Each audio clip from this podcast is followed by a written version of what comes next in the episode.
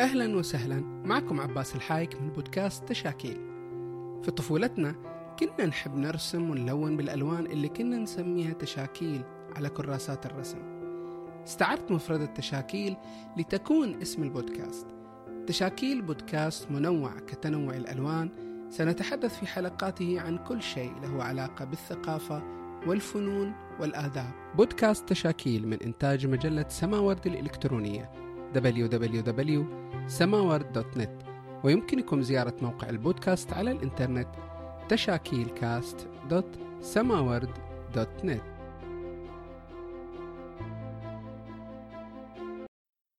ضيفنا في هذه الحلقة الكاتب المسرحي والباحث الدكتور سامي الجمعان رئيس قسم الاتصال والإعلام بكلية الآداب بجامعة الملك فيصل. حاز على أول جائزة في المسرح السعودي على مستوى الخليج في التمثيل في مهرجان مسرح الشباب الخليجي عام 1987 له عدة إصدارات بحثية ونصوص مسرحية مثل حضور ألف ليلة وليلة في المسرح العربي المسرحية في الأدب العربي نصوص سامي الجمعان المسرحية المجموعة الأولى موت المؤلف نص وبيانات مسرحية حدث في مكة ومسرحيات أخرى. كان لديه مشروع مسرحي في الكتابة تحت مسمى مسرحة الرموز والتجارب المسرحية العربية وأنجز في سياق هذا المشروع نصين هما موت المؤلف الذي وعد مسرح لتجربة الكاتب السوري سعد الله ونوس وحدث في مكة وهو مسرحة لتجربة مشروع أحمد سباع المسرحي. كما أنه أسس رابطة الإنتاج المسرحي العربي المشترك ATPA والتي تهدف لإنتاج عروض مسرحية عربية مشتركة. له عدد من النصوص المسرحية التي كتبها ونفذت على الخشبة. منها موت المؤلف حدث في مكة الأعشى إسلام عبد قيس أنا البحر وغيرها العديد من النصوص المسرحية. أهلا وسهلا دكتور سامي الجمعان من المملكة العربية السعودية. أهلا, أهلا وسهلا بك أستاذ عباس. سعيد بلقائك في هذا اليوم. أه دكتور إحنا دائما في البودكاست نبدأ بالبدايات دائما نسأل ضيوفنا عن كيف بدأوا المسرح لماذا اختاروا المسرح؟ هذا العالم الجميل. جميل. يعني أنت تعود بنا أخوي عباس إلى البدايات الأولى. بالنسبة لي يعني كان نادي الحي وهو نادي اسمه اليمامة في مدينة الأحساء. كان هو بداية الانطلاق مسرح صغير جدا ربما لا يتعدى ثلاثة أمتار في ثلاثة أمتار وقاعة ربما تشيل 20 كرسي فقط لا غير. وبدأت وكان عمري 12 سنة وقتها. انطلقت مع زملاء أعزاء مثل الأستاذ يوسف الخميس إبراهيم الخميس علي الليلي كل هؤلاء كانوا هم آه الذين آه أشعلوا جذوة المسرح آه في داخلي. بعدها مباشرة انتقلنا إلى نادي الجيل آه وهو نادي رسمي. اليمامة لم يكن رسميا كان نادي حارة ولكن له مقر صغير. آه انتقلنا إلى نادي الجيل وكان هناك الانطلاقة الحقيقية لوجود آه الأستاذ المرحوم عبد الرحمن المريخي رحمة الله عليه. كان يقود المسرح هناك. وكذلك الأستاذ يوسف الخميس عفوا. وانطلقنا هناك بعروض مسرحية كانت أكثر جدية وأكثر رصانة حقيقة لوجود يعني خبرات رائعة. بعدها انتقلنا مباشرة إلى جمعية الثقافة والفنون. الحقيقة في فترة نادي الجيل هذه كان عمري تقريبا 16 إلى 15 سنة قدم لي أول نص مسرحي وأنا هنا أسجل الشكر والتقدير للأستاذ يوسف مميس الذي وضع الثقة في كوني كاتب مبتدئ في ذلك الوقت فوضع الثقة وأخذ مني نص اسمه العودة وقدم للكبار وكانت كتابة حقيقة بسيطة يعني نعم. يعني في بداياتها الأولى. لكن هذه التجربة تمثل بالنسبة لي مدخلا حقيقيا لفن المسرح خصوصا عبر الكتابة. لأنها أعطتني الثقة في نفسي وفي أدواتي الكتابية وانطلقت بعدها. جاء الانتقال المهم لجمعية الثقافة والفنون حينما قدمنا مسرحية الحل المفقود مع الأستاذ عبد الرحمن المريخي رحمة الله عليه وكان لي دور رئيسي في هذه المسرحية.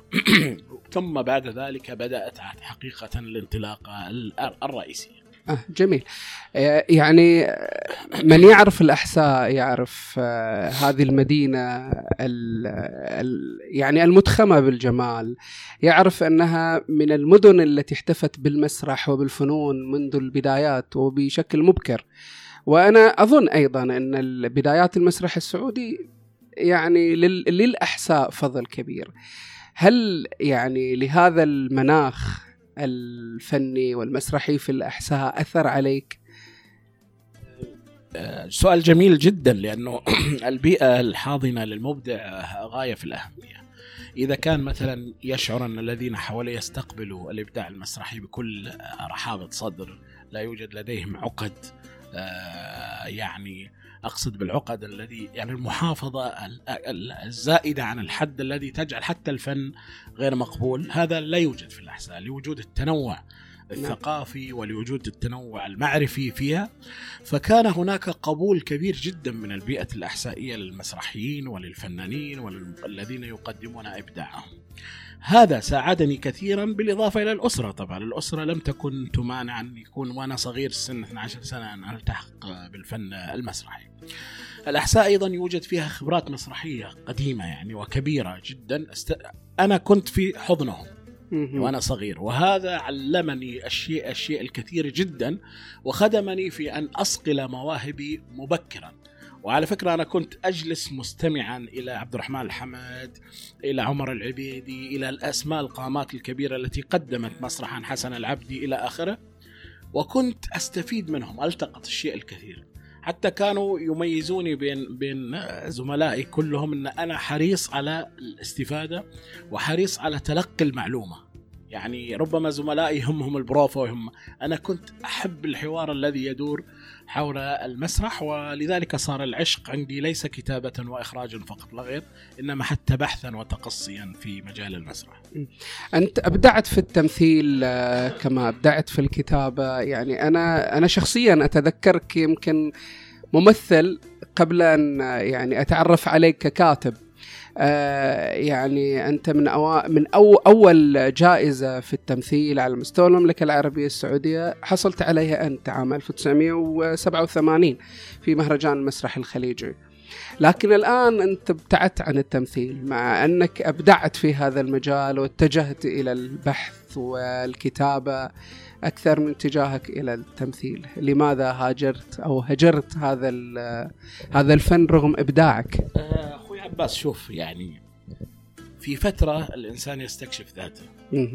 أنا في هذه المرحلة كنت أستكشف ذات سامي الجمعان ما الذي يريد؟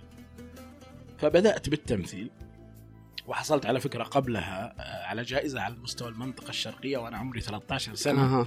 آه، للأندية المنطقة الشرقية كنت حصلت على أفضل جائزة قبل آه، جائزة الشارقة. وبعدها ذلك دخلت مغامرة التأليف كما قلت لك وأنا عمري 15 سنة. ثم غامرت في الدخول للإخراج. فكنت أمثل وأكتب وأخرج في نفس الوقت. آه، دخلت المجال التلفزيوني ومثلت في الدراما التلفزيونية ومسلسلات نعم. وكذا. بعد ذلك شعرت أن أنا زي المشتت. يعني بين كاتب وممثل ومخرج وهكذا. والحمد لله أقول لك شيء وللمستمعين الاعزاء إن كل هذه المجالات حصلت فيها على جوائز مبكرة. حتى في التأليف مبكرا وفي الإخراج أيضا مبكرا وفي التمثيل مبكرا. وهذه الجوائز أنا لا أدعيها فقط لمجرد إني أذكرها لا لأنها كان عليها أثر كبير جدا عكست على آه، مسيرتي. نعم. عملت لي حافز كبير جدا بأن أستمر لأني خضت التمثيل وفيه جائزة والتأليف وفيه جائزة والإخراج وفيه جائزة ولا شك أن هذا يفيد بان يدعمك إلى الأمام. نعم. بعدها تخص يعني تركت التمثيل أو انعزلت عنه وأبقيت على الكتابة والإخراج. ثم قللت في مسألة الإخراج لأني أيضا الإخراج بالنسبة لي كان مرهقا جدا. يعني صحيح. أنا واحد عصبي وفي نفس الوقت حريص ودقيق للغاية. ووجدت أنه يتعبني كثير فأبقيت على فقط الكتابة. ثم جاءت فكرة إكمال الدراسات العليا ودخلت في الماجستير لدراسة المسرح الحمد لله وكان مشرفي الدكتور إبراهيم غلوم. الله آه، من إن البحرين الله. يمسيه بالخير ويقومه بالسلامه إن شاء الله. وكانت هذه انطلاقة حقيقة إلى مجال جديد هو أن أبقي على الكتابة وعلى البحث العلمي. اذا أنت اكتشفت ذاتك في الكتابة أكثر يعني بالضبط، واستمرت. واستمرت آه كان لك آه أيضا تجربة في العمل الإداري في آه آه إدارة آه جمعية الثقافة والفنون. آه كيف كانت هذه التجربة وأثرها عليك أنا أعتقد أن العمل الإداري عمل مرهق واحيانا آه، يسحب الشخص أو المبدع من إبداعه ويظل آه، يعني يحصره في هذا المجال. كيف صحيح. أثر هذا العمل الإداري؟ آه، أعتقد لسنوات يعني في نعم، جمعية صحيح. الثقافه والفنون. عليك على تجربتك. الحمد لله. يعني آه، أنا مسكت بعد المرحوم عبد الرحمن المريخي مباشره رحمة الله عليه. كان مديرا للجمعية وتوفي رحمة الله عليه. وتقلدت مقاليد الجمعية لمدة ست سنوات تقريبا.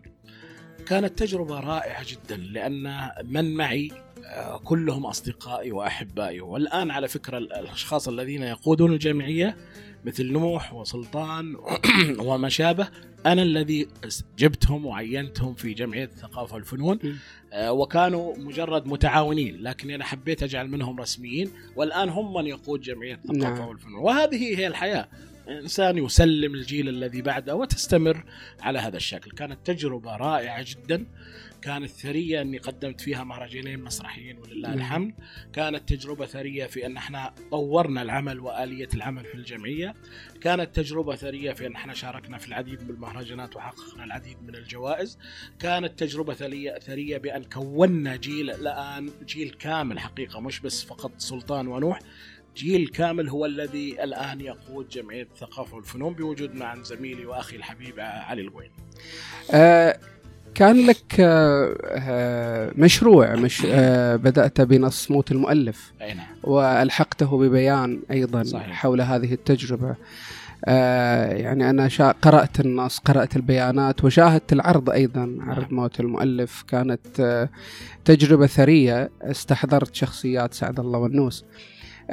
أين هذا المشروع؟ في البداية آه، يعني لنعرف المستمعين عن هذا المشروع وأين هو المشروع يعني أين وصل و... أنا كنت أتمنى. من زمان أحد يعني آه، من المسرحيين يلتفت إلى مثل هذه التجارب فأقدم لك الشكر أخوي. عباس على اللفتة الجميلة هذه منك بدأت هذا المشروع سنة 2007 نعم.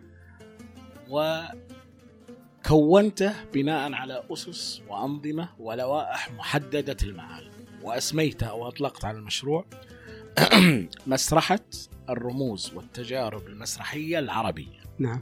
فحواه باختصار شديد أن آه، آخذ شخصية من الشخصيات المسرحية العربية المؤثرة في حركتنا المسرحية العربية وأجادله على خشبة المسرح. مهم. أو أماحك تجربته على خشبة المسرح. وسعد الله والنوس من الأسماء العظيمة الكبيرة جدا الذي لها حضور نعم إعلامي وحضور مشهدي مسرحي اذا قلت لما أنا أتناول سعد الله والنوس حيكون هناك ردة فعل آه، قوية وفعلا آه، كتبت موت المؤلف وهي من الحمد لله أنا بالنسبة لي يعتبر نص يعتبر مفترق طرق آه، فيها في تجربتي وثنيت هذا المشروع بتجربة أخرى يعني. هي حقيقة لم تكن الوحيدة. نعم. هي سعد الله ونوس هناك حدث في, في مكة. وهي التجربة الثانية نعم. في هذا المشروع. الآن لدي شخصيتين أشتغل عليهم. عبد الرحمن المريخي أها. شخصية. ولدي شخصية أخرى أيضا من الكويت. آه، أحاول أن أحدد يا أبدأ بهذا ولا ولا المشروع ككتابة آه، جاهزة. آه. أي. يعني ممتد يعني. ممتد حتى يمتد المشروع حقيقة إلى إلى ولكن أتمنى من الأخوة الإعلاميين والمسرحيين يعني. يا أخي الانتباه لهذه ال- ال- ال- اللفتات اللي قاعدين نسويها. يعني مم. أنا المني كثيرا إن كثير من المسرحيين لا لا يعرفون عن مشروع تأليفي ولا يد- ولا يقرؤون فيه ولا يعلمون. وكنت أعرف حتى مسرحيين كبار جدا يفترض أنهم مطلعين في دراساتهم وكذا. كنت في كل مرة أعرفهم بأن هذا في إطار مشروع تأليفي لدينا نعم. في السعودية وهو وهو مشروعي الخاص. كما أن فهد له مشروع وعباس له مشروع عبد الرحمن المريخي كان له مشروع محمد العثيم كان له مشروع. نعم. أنا هذا هو مشروعي. فليش قلة الاهتمام بقراءة المشاريع؟ خصوصا أنني أردفت هذا المشروع ببيان. نعم. وطالما أنت أردفته ببيان معناته أنت عندك إيش؟ عمل منظم ومنسق وعارف وين رايح أنت لأن البيان يحدد معالم المشاريع. صحيح. آه يعني آه كتبت أنت مجموعة من النصوص التاريخية. صحيح. آه يعني كيف هذه التجربة؟ تجربة النص التاريخي موضوع الافتراق ما بين الوثيقة وما بين الدراما.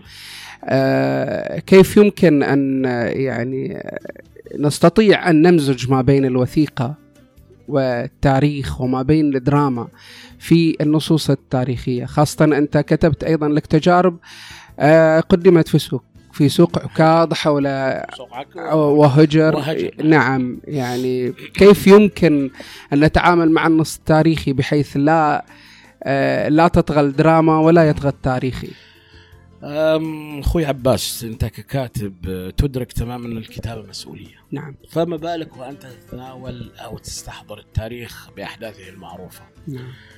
ولهذا دائما أقول لكل من أشرح لهم في قاعة الدرس أو غيره من أجمل التجارب أن تستحضر التاريخ وتمسرحه.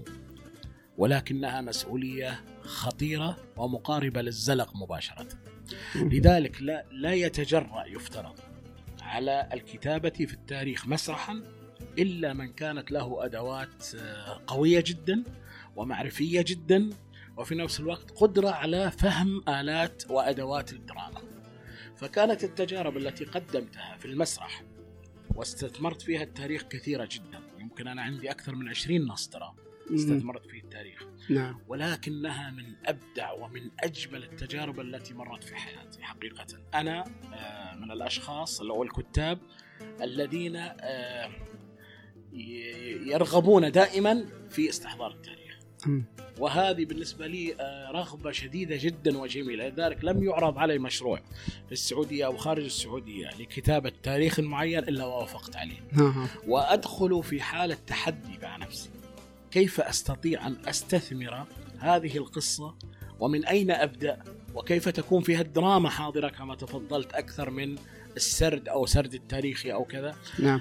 ولكنها ممتعة ممتعة في غاية المتعة ومسؤولية كبيرة أيضا. مثلا عندك نص الأعشى أنا كتبته مرتين. نعم. تخيل يعني هي قصة الأعشى هي واحدة ولكني كتبته برؤيتين. برؤيتين. نعم. هنا أنت كيف تس... كيف تلتقط الحدث الذي تنطلق منه؟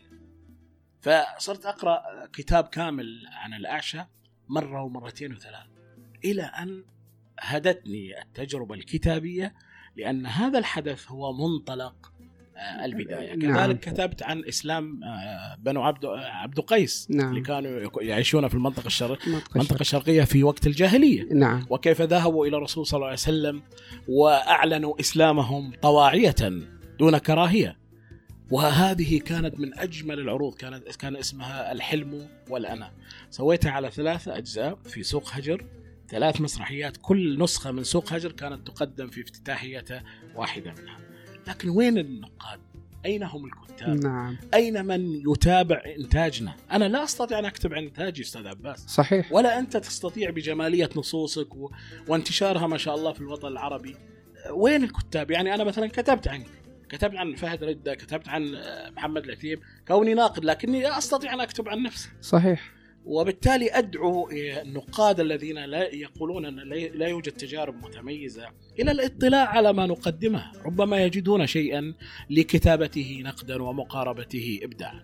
يعني أنت قدتني إلى سؤال حول ال- الحركة النقدية في المملكة العربية السعودية. يعني في شح كبير جدا يعني أعتقد آه، لا يوجد نقاد يعني. حتى من تصدى للنقد وكتابة الاطروحات ال- الجامعية حول بعض النصوص هم آه، يعني آه، هي أطروحات أكاديمية أكثر من كونها نقد نعم. يعني. آه، كيف يمكن آه، يعني نتجاوز هذا الشح في في حركة المسرح في السعودية؟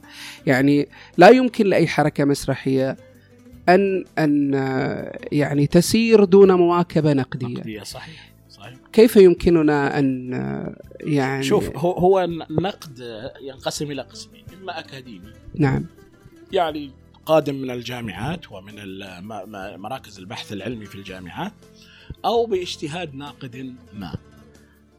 الكتب التي عادة تقدم وفق آه، طروحات علمية أكاديمية تكون حقيقة أكثر رصانة. لأن فيها مسؤولية وفيها وفيها قانون معين يحكمها. آه، في المملكة العربية السعودية يوجد كتاب ونقاد بس لديهم شح كبير جدا في تناول المسرح. يعني عندنا من أهم الحركات النقدية العربية حركة النقدية السعودية نعم لكن لا أعلم لماذا النقاد السعوديين بعيدين عن تجربة المسرح بعيدين وأنا لما أقول بعيدين عن تجربة المسرح لا أقصد النص فقط لا عن العرض على العرض أيضا أيوه آه، لأن يعني. الآن من المهم إنك تتناول العروض ولا تتناول فقط آه، النصوص. في جامعتي في جامعة الملك فيصل وأنا يعني طبعا آه، أحد الذين يشرفون على الرسائل بدأت في الآن في مشروع هذه السنة مع عدد من الطلاب والطالبات الباحثين. في توجيههم إلى عمل خط موجود في قسم اللغة العربية وهو خط إنتاج أطروحات ماجستير ودكتوراه في المسرح السعودي. آه جميل وقبل أن آتي هنا يعني آه، وافقنا ولله الحمد على آه، رسالة حول مسرح الطفل السعودي لإحدى الطالبات وأنا أشرف عليها نعم. وسيأتي عدد من الخطط في هذا الجانب. ليش؟ لأنه أنا أقرب ما يكون للمسرح وأعرف القضايا والظواهر صحيح. الفنية التي ممكن تدرس فيه. آه، أيضا ال- النقد مسؤولية. حقيقة أنه أكتب أنا لمجرد إني أكتب مقال نقدي ولا بحث لمجرد مقال وهذا لا ينفع. البحث العلمي رصانة وفيه قوانين وفيه نظم. نعم ولذلك على من يكتب نقدا آه، علميا موضوعيا أن يكون اولا آه، عادلا في نقده بعيد نعم. عن المجاملة وبعيد عن الاجحاف في حق المبدعين. نعم. أنا لو كان لي لدي الوقت الكافي أستاذ عباس حقيقة عندي كثير من الظواهر الفنية الجميلة يعني. يعني مثلا أضرب مثال على الأستاذ عباس. الآن هذا الرجل نصوصه يتم تناولها في الوطن العربي كله. وبرؤى مختلفه مختلف. مثلا المزبله الفاضيه كم مرة قدم أستاذ عباس؟ ما يقارب آه، 29 مرة يعني. هذا مجال البحث العلمي. هذا مجال البحث العلمي. أن تقارب نصا برؤى مختلفة أكثر من 29 مرة هذا مجال لبحث علمي. وقد أوجه يعني أحد طلبتي عليه لأن كيف تم تناوله هنا وهنا وهنا برؤى مختلفة نعم. ما هو البحث العلمي؟ هو ظاهرة. ظاهرة تلفت النظر تخضعها لل- للبحث العلمي والدراسة والتقصي. وثم تطلع بنتائج. نعم. آه، فهد ردة ونصوصه التي يقدمها آه، عبد الرحمن المريخي وتجربته الطويلة. آه، زملائنا الأعزاء في كل السعودية مش عايز مش عايز أحدد أسماء. هناك ظواهر لكن للأسف هناك شح كما تفضلت في الحركة النقدية السعودية. نعم. آه يعني آه، سؤالي الآن حول الدراسة الأكاديمية أو ال- التدريس الأكاديمي. يعني أنت آه، أعتقد أن درا... ال- رسالة الدكتوراه حصلت عليها حول الرواية السعودية. نعم صحيح. آه، ماجستير في المسرح. الماجستير في المسرح. يعني ما هو ال- يعني يعني دائما سؤالي يتبادر إلى ذهني حول الرابط بين الرواية وبين المسرح. هو عندي آه، مثلث أشتغل عليه. من منذ أن بدأت أنطلق في مشروع الماجستير. هذا المثلث هو الدراما السرد نعم. النقد. كيف يتم الوصل بين الدراما والسرديات؟ يعني مثلا في أعطيك مثال. ماجستير ما الذي تناولته؟ ألف ليلة. ألف ليلة وليلة في المسرح العربي. نعم. ألف ليلة وليلة هي سرد. نعم. والمسرح العربي هي كيف مسرحت هذه القصص. نعم. إذا هناك عندي دراما وعندي سرديات ما الذي يجمع بينهما هو حالة النقد أو البحث النقدي؟ نعم. وبالتالي أنا أشوف أن المجال هو واحد. حتى وإن ذهبت إلى الرواية السعودية. نعم. وفي كتاب الرواية السعودية ستجد آه، تناول بسيط لموضوع الدراما في في, في الرواية السعودية. اذا أنا أشتغل على الدراسة التي تجمع بين عدد من المحاور أو عدد من المحاور وبالتالي ولكن حقيقة اهتمامي الكبير اهتمامي الكبير أنا في المسرح. يعني آه، حتى الرواية الآن ما أنجزت فيها إلا يمكن ثلاثة بحوث أو كذا. نعم. لكن آه، عدد بحوثي في المسرح لا تقل عن 50 أو 60 بحث آه، ودراسة. آه يعني سأعود إلى موضوع النقد والأطروحات النقدية. أنا خلال آه يعني آه بحثي في كتابي المسرح السعودي وجدت في الجامعات السعودية كثير من الأطروحات الأكاديمية ماجستير ودكتوراه حول المسرح أي. ولكن كلها تقريبا أطروحات نظرية يعني يعني حول النص المسرحي وبالتحديد نصوص شكسبير وتوفيق الحكيم وأكثر أصحاب هذه الأطروحات يعني لا علاقة لهم بالمسرح صحيح. بشكل مباشر صحيح آه يعني أنا فعلا أتمنى يعني أنت صاحب تجربة آه وتشرف على آه على أطروحات أكاديمية. بالتأكيد ستوجه الطلاب حول المسرح. يعني كيف يمكن يعني للجامعات السعودية أيضا توجيه الطلاب آه إلى إلى الاشتغال حفر في هذا المجال. لأنه نعم. لأنه مجال مهم. وعلى فكرة بكر. نعم. يعني الحين الرواية كل يوم تطلع فيها دراسة. صحيح. مسرح بكر وهو فرصة ذهبية للباحثين أنهم يذهبوا إلى المنطقة البكرة التي لم تقارب علميا. فرصة. نعم. ولذلك أنا في توجيهي للطلبة الآن أشوف فيهم شيء من الرضا عن هذا التوجيه. أه. يعني والله كويس. الفكرة دي حلوة. يعني ما حد سواها قبل ما ما طرقت قبل نعم. كذا وتحديدا حقيقة المسرح السعودي أنا مركز يعني شكسبير ما شكسبير كله خلاص يعني خلص. أنا أنا أنا لا أنا أريد أن أقارب تجربة بلدي عبر طلاب حقيقة باحثين جادين لدي في القسم وسأبشرك أن هناك العديد من الدراسات على مستوى المملكة العربية السعودية التي أنجزت مؤخرا نعم. عن المسرح فقط كما تفضلت يعوزها الانتقال من مرحلة النص الأدبي إلى العرض إلى العرض أي. نعم. أي. هذا ما نحتاجه. أه سأسألك الآن حول مشروعك الجديد مشروع رابطة الإنتاج المسرحي العربي المشترك. هذا المشروع يعني أنا أراه هو مشروع حضاري ومشروع قومي. قومي أيضا يعني. حدثنا عن هذا المشروع. ماذا تسعى أن تقدم من خلال هذا المشروع؟ منذ فترة وأنا أتطلع إلى أن أخلق شيئا عربيا. نعم. ينطلق من مني أنا شخصيا. هذا آه هذه الفكرة الخلاقه صنعها لدي آه تواجدي في المهرجانات العربية واختلاطي بالعديد من المسرحيين العرب وتكوين صداقات عربية قوية جدا جدا خلقت لدي هذا الهاجس بأننا نحن العرب كمسرحيين في حاجة ماسه للانتاج الإنتاج المسرحي قبل أي شيء آخر.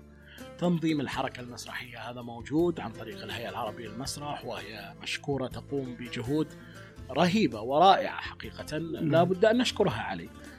لكنها تسير في في في إطار إيش؟ تنظيم الحركة المسرحية. نعم. ودعم أيضا المسارح العربية في الأوطان العربية. لكن فكرة الإنتاج العربي المشترك ليست فكرة جديدة بالمناسبة. نعم. قدمت مرة في الأردن وقدمت عن طريق مسرحية وقدسة وقدمت كلها فشلت. أنا قلت لماذا لا أجرب وفق رؤيتي؟ وفق رؤيتي الخاصة وفعلا أتيح لي في المسرح التجريبي منصة أشكرهم عليها الأخوان سامح مهران وعصام السيد حقيقة في وقتها. كنت أتلمس أن أحد يأخذ بيدي لإعلان هذا البيان وإعلان هذه الرابطة. لم يقصروا حقيقة فتحوا لي مسرح الغد وأطلقت البيان في يوم 13 9 2019 وهو تأسيس رابطة الإنتاج المسرحي العربي المشترك واختصارها بالإنجليزي أتبا. أتبا. هذه حتى بس يفهم المسرحيين اللي الذين يستمعوا لي رؤيتها لأن كثير للأسف لم يفهم نعم. ما الذي تريد ولكن قبل ذلك أريد أن أشكر كل المسرحيين العرب على كثرة التواصل معي وعلى الحرص على الانخراط في الرابطة وعلى المشاريع التي تقدموا بها حقيقة شيء أذهلني واكتشفت من خلال أن المسرحيين العرب لا يريدون من أحد شيئا غير أن ينتج لهم ويدعم نعم. فقط لا غير لو تعرف كم مشروع تقدم إليه حتى الآن جروبات عربية تكونت وتشكلت من إلهام الرابطة. ورفعوها إليه. لكن حقيقة في نفس الوقت الكثير من المسرحيين العرب لا يقرأ جيدا في اللائحة. وهذه مسألة تضعني في حرج كبير. اللائحة واضحة. ال- الإنتاج عبر الهيئة عبر الر- الرابطة يكون عبر الآتي. إما بالشراكة مع مهرجان عربي. تتكفل الهيئة الرابطة كمان إحنا نسميها هيئة أو رابطة تتكون الرابطة تتكفل الرابطة بدفع جزء من الم... من الإنتاج نعم والمهرجان يتكفل بجزء, بجزء. آخر. أو عن طريق فرقة مسرحية معلنة ومشهورة نعم. مشهرة في بلدها. بحيث أيضا تتكفل بجزء والرابطة تتكفل يعني فكرة أن يتك... يك- يشكل مجموعة من الأشخاص ويكون فريق ويكون فريق هذه لا أستطيع أنا أن ادعمها لأني لا أعرف مرجعيتي لمن. أها. ولكن لو تقدموا عبر فرقة معينة أو عبر مهرجان فلا مانع من الرابطة. وعلى فكرة إحنا متحمسين جدا يعني أنا وفريق العمل البسيط الذي لدي حاليا متحمسين لأن نقدم اعمالا. يعني الآن نستعد لإنتاج العمل الثاني في القاهرة إن شاء الله عربي.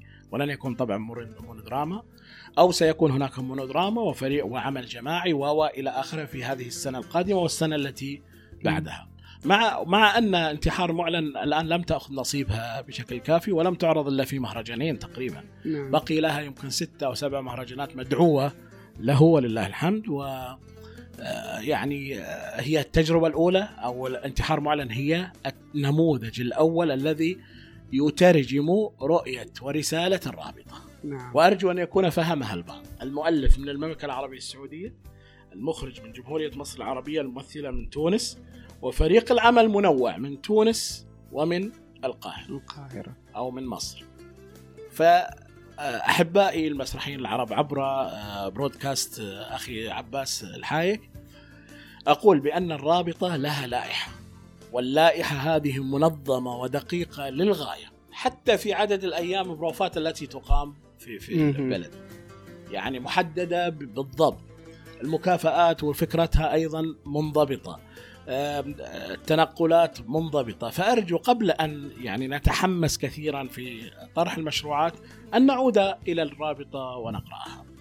آه، كذلك لي أمنية أستاذ عباس أقولها الكيانات المسرحية العربية الموجودة ومن ضمنها الهيئة العربية للمسرح التي هي على رأس هذه الكيانات بدعم من صاحب السمو والشيخ سلطان بن محمد القاسمي آه، ما ما الرابطة إلا على فكرة آه، جزء من فكرة الهيئة و- نعم. وهي لا تتقاطع معها ولا تتعاكس معها إنما تستكمل هذا النتاج الذي تقدم لذلك أرجو أن يمد إلى الرابطة يد التعاون والشراكة من جميع هذه الجهات العربية. ونحن الآن ندخل على جهات أخرى مثل جامعة الدول العربية والأليسكو وكثير من المنظمات حتى تدعم هذه الرابطة حرصا منا على إيجاد ما يسمى بإنتاج عربي مشترك. الليلة! سأتزوج بالرجل الذي أقنعني أن ثمة رجلا طيبا يعيش بيننا. تزوجني بعد أن تعب في إقناعي. بأنكم لستم وحوشا تسير على الأرض. ولا أعلم كيف اقتنعت وأحببت وتزوجت وأنجبت. جنوني لم يمنعني من الحب. ومن مقابلة الرجل الذي حلمت أن ألتقيه بعد سلسلة خيبات من الرجال واضطهادهم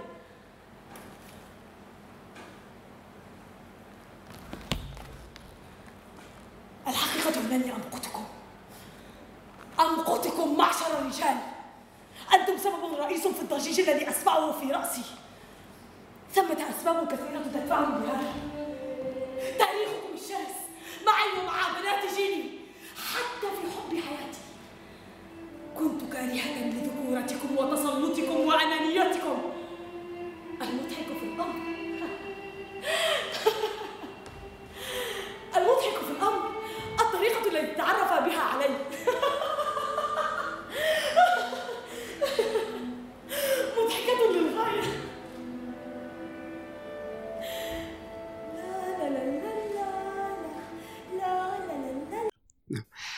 يعني أنت بدأت هذا المشروع بعرض مونودراما مع أن أتذكر أن كان لك آه، يعني نقد آه، يعني نقد للدراما للمونودراما الذي إيه. يقدم على المستوى العربي وعلى المستوى آه، تحدثت عن عن سردية هذه ال-. هذه ال- النصوص و يعني أفقيتها وعدم وجود حد حدث أو دراما واضحة في هذه. كيف تجاوزت كل هذا الملاحظات التي قدمتها حول الدراما في انتحار معلن الواقع آه، أنه البعض فهم ال- البوستات اللي أنا نزلتها على المودراما أني ضد المودراما. هذا هذا الراي خطأ. أنا أعتبر المونودراما نوع من أنواع الأشكال المسرحية التي يتم التعبير من خلالها. البوستات اللي أنا نزلتها تقول المونودراما إذا لم يوجد فيها شيء مبتكر نعم. فتصبح مسرحية بلا طعم ولا نكهة. هذه واحدة. اثنين إذا طغى فيها السرد على الفعل الدرامي فتكون أيضا ساقطة ولا داعي لتقديمها. نعم. إذا أنا لست ضد النوع إنما ضد آلية التنفيذ. نعم. لذلك لو لو شاهدت لو تسنى لك وشاهدت انتحار معلن كنت أكتب وأنا أرتجف حتى لا أقع فيما أنا أنتقده. نعم. والحمد لله يعني العرض لا يتوقف فيه الفعل ولا لحظة واحدة. ولا لحظة واحدة. يعني حدث وفعل درامي يسلم لحدث لمدة ساعة كاملة دون أن تجد سردا قطعيا. ما عدا في فترة الرسالة التي وجهتها آه، مي إلى زوجها حتى تنتحر. فأنا دائما أقول أنه المونودراما خطيرة جدا تصيبك بالملل إذا كان طغى فيها السرد. يعني أقصد بعض العروض تحضرها وأنت تغمض عينيك وتسمع تشوف المسرحية صحيح. هذا ما أقصده أنا. نعم. ولذلك إذا لم تقدم لي يا صاحب المونودراما شيئا مبتكرا يشعرني أن أمامي دراما وليس قصة فأنا أقول لك على العين والرأس. وهذا ما سعيت إلى إن شاء الله إنجازه في انتحار. وأنا. آه، الدكتور سامي الجمعان شاعر نعم. وشاعر مجيد يعني وشاعر له آه، صولات صولات وجولات. على المستوى الغنائي وال آه، هل أثر هذه هذا الشعر أيضا على على اشتغالك المسرحي على كتابتك في النص آه، يعني هل الشعر أخذ أيضا من آه، يعني أنت يبدو ابتعدت في الفترة الأخيرة حتى عن الكتابة الشعرية مع مع أنك اسم حاضر على مستوى الشعر الغنائي. لكن هناك عودة. هناك عودة. قريبة. آه جميل جدا. يعني أنا أتحدث عن الأثر أثر جميل. الشعر. جميل جميل جدا. سؤال في غاية الأهمية. أم، لو قلت لك أنه المسرح أثر في كتابة الشعر أكثر لاستغربت الحالة الدرامية في العرض المسرحي أو في الكتابة المسرحية خلقت عندي قدرة في بناء قصيدة لها حدث. ولها فعل ولها نهاية وبداية ولها عقدة وتشكل هذا الشيء آه، عبر فترة زمنية يمكن تزيد عن عشر سنوات يعني بالأول كنت أكتب آه، كتابة عادية لكن بعد ذلك تحولت القصيدة إلى حالة ملحمية ودرامية عندي. آه، لو قلت لك مثلا آه، والله أحتاجك أنا تجدها أنها حالة إنسانية آه، فيها الدراما فاعلة جدا لعلمك بس لا أكثر لغنتها أحلام أيضا. حالة درامية قصة وكأنك تشاهد فيلم أمامك. آه الما يعود لمجراه راشد الماجد. يا بعدها الدنيا ليه؟ راشد الماجد. آه، أيوه في أغنية مهمة جدا تبدى فيها أثر الدراما آه، في في القصيدة وهي آه، شايف نيتك فيني اللي غناها عبد المجيد عبد الله فأثر المسرح حقيقة على الشعر عندي كان أقوى من أثر الشعر. على المسرح لكني من الجانب الآخر استثمرت الشعر في المسرح نعم. يعني مثلا أنا كتبت مسرحيات كلها شعرية مهم. مثل مسرحية آه، اللي فازت بإحدى الجوائز قافلة تسير. هذه كلها شعرية. وفازت على مستوى الخليج بأحسن نص. قصائد مسرحياتي كلها أو أغانيها أنا اللي أكتبها بسهولة يعني وبيسر. أيضا الأوبريتات الكثيرة اللي كتبتها تفوق 50 أوبريت قدموا في مناسبات وطنية كثيرة جدا. تبدى فيها كيف تصنع من الشعر حالة درامية. نعم. فالجميل إنك تشتغل على المجالات المختلفة ويكون عندك قدرة على أن توازن حتى لا يطغى الواحد على الآخر. آه، يعني أنت تمتلك الشعر تمتلك ال- الكت- الكتابة المسرحية آه، ونحن في الخليج آه، يعني غابت عنا ال- المسرحيات الغنائية يعني إحنا نتذكر المسرحيات الغنائية مثلا فيروز كلنا نسمعها ونستمتع آه، يعني هي غناء ودراما وحكاية ومسرح يعني مسرحية متكاملة جميل أين هذه المسرحيات الغنائية الخليجية؟ لا يمكن أن نحقق شكل من هذه الأشكال في المستقبل القريب والله أنا لو لو اجد منتج يعني يدعم بسخاء آه، مثل هذه العروض لأول واحد يعيدها إلى الحياة من جديد. نعم لأن فعلا من أجمل ما قدم في التجربة المسرحية العربية التجربة الر- الرحبانية نعم التي ارتبطت بفيروز وصوت فيروز ومن معها من الممثلين فأنت تجلس أمام عمل فيه كما تفضلت الدراما وفيه الغنى فيه الاستمتاع وفيه الحدث وفيه كذا لكن مشكلة أنه يحتاج إلى مبالغ طائلة.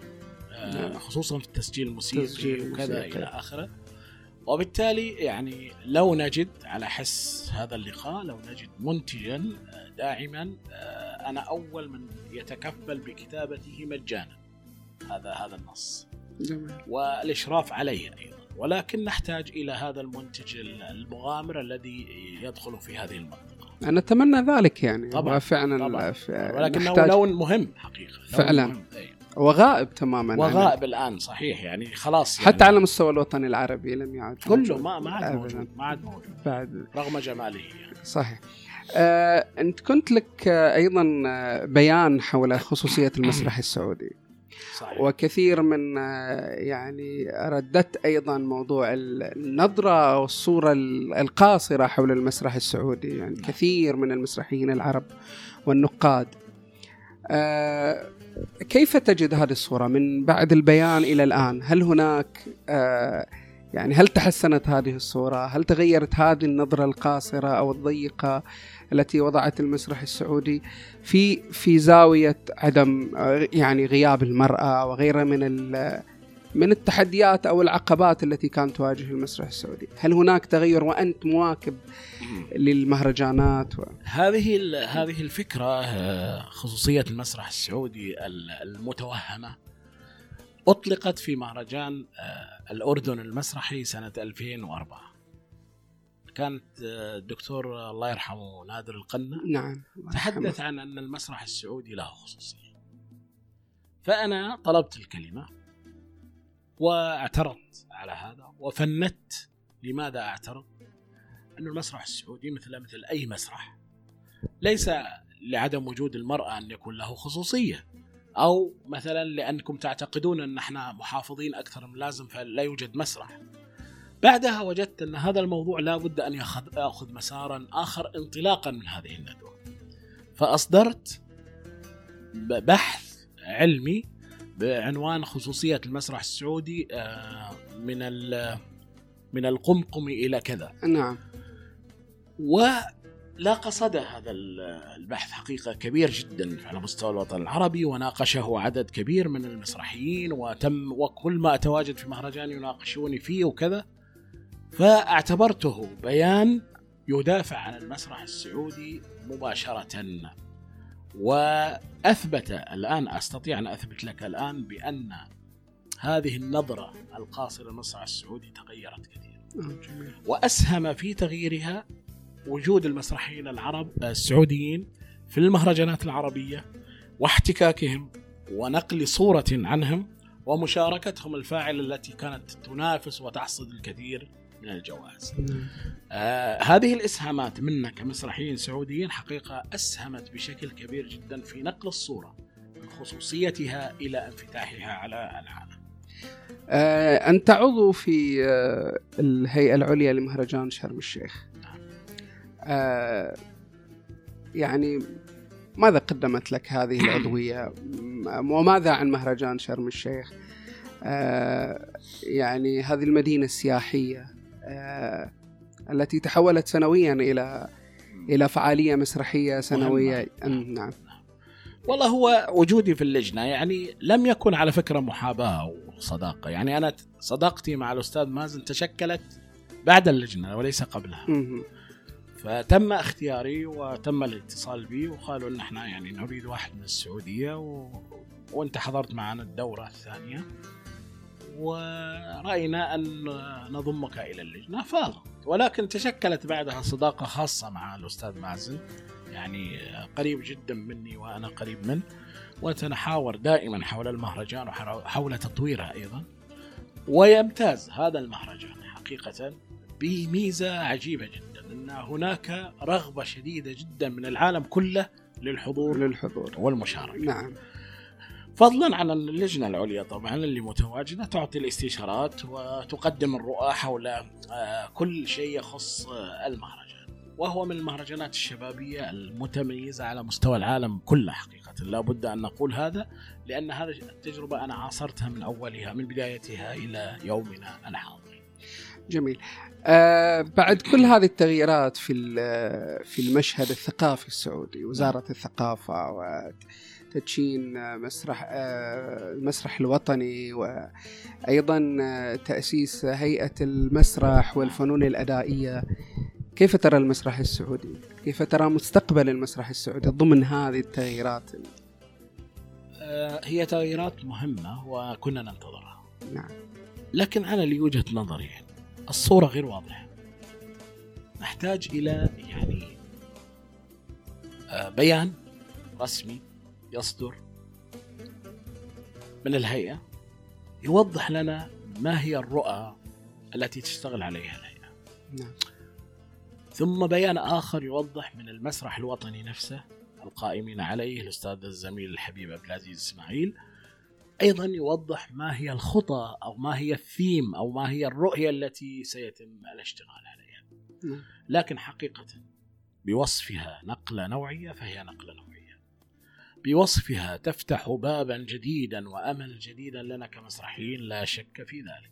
ونحن نثق في الأخوان اللي قائمين على الهيئة وعلى المسرح الوطني وننتظر منهم حقيقة الكثير. لكني أيضا أنصحهم بنصيحة أن لا يستثنوا مسرحا مسرحيا سعوديا. يحرصوا على التواصل مع الجميع لأن لنا جميعا كمسرحيين سعوديين حق في هذا المشروع.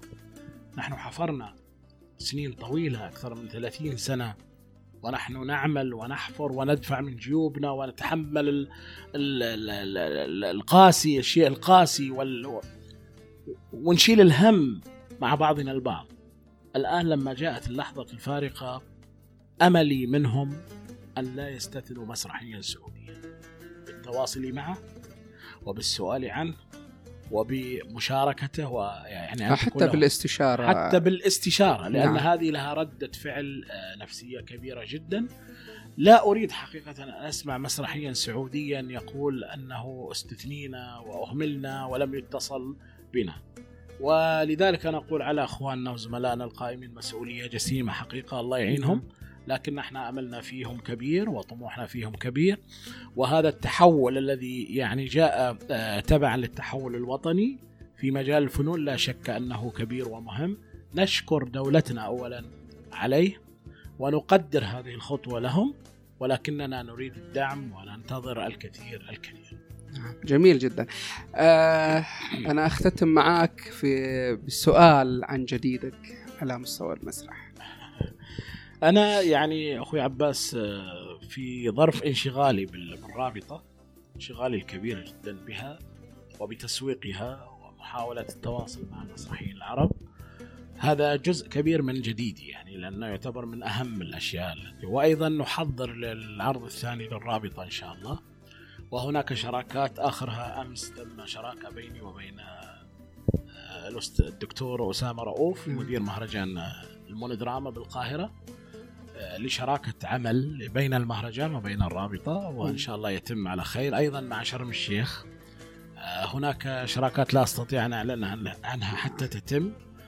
آه، لدي نص يعني مهم جدا أنا بالنسبة لي على الأقل.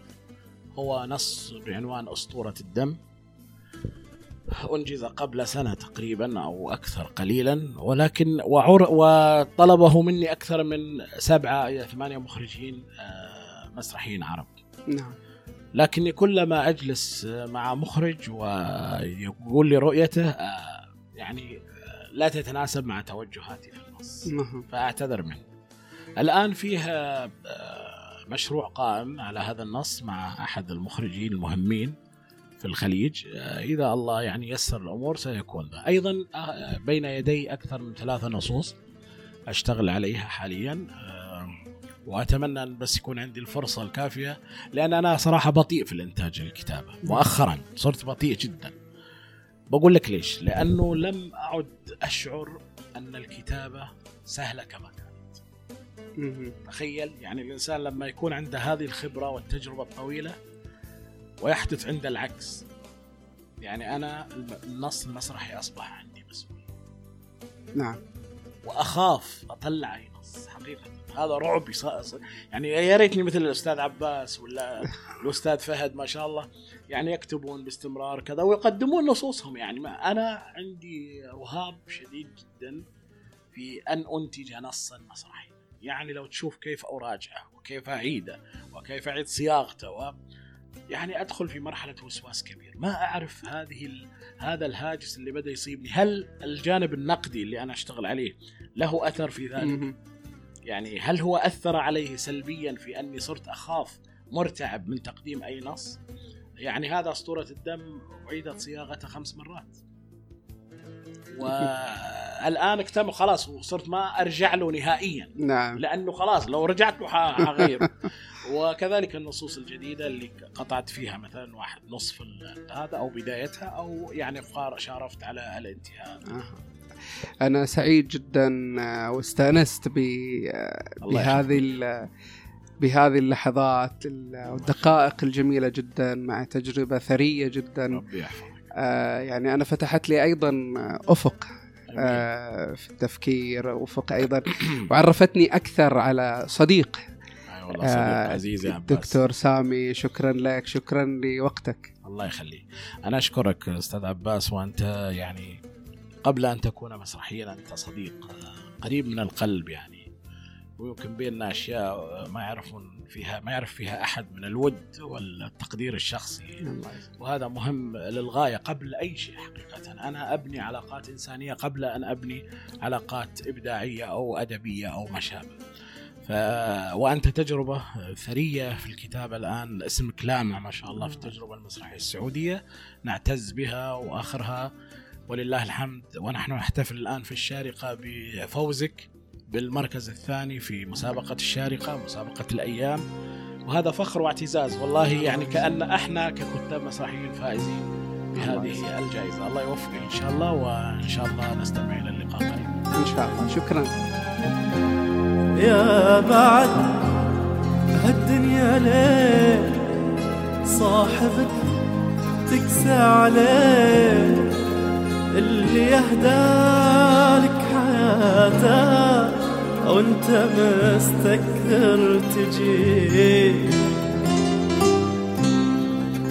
أرخص الدنيا الغالات واشترى فرحة حياتك. لو طلبت عيون جاتك وانت تتغلى عليه. يا بعد.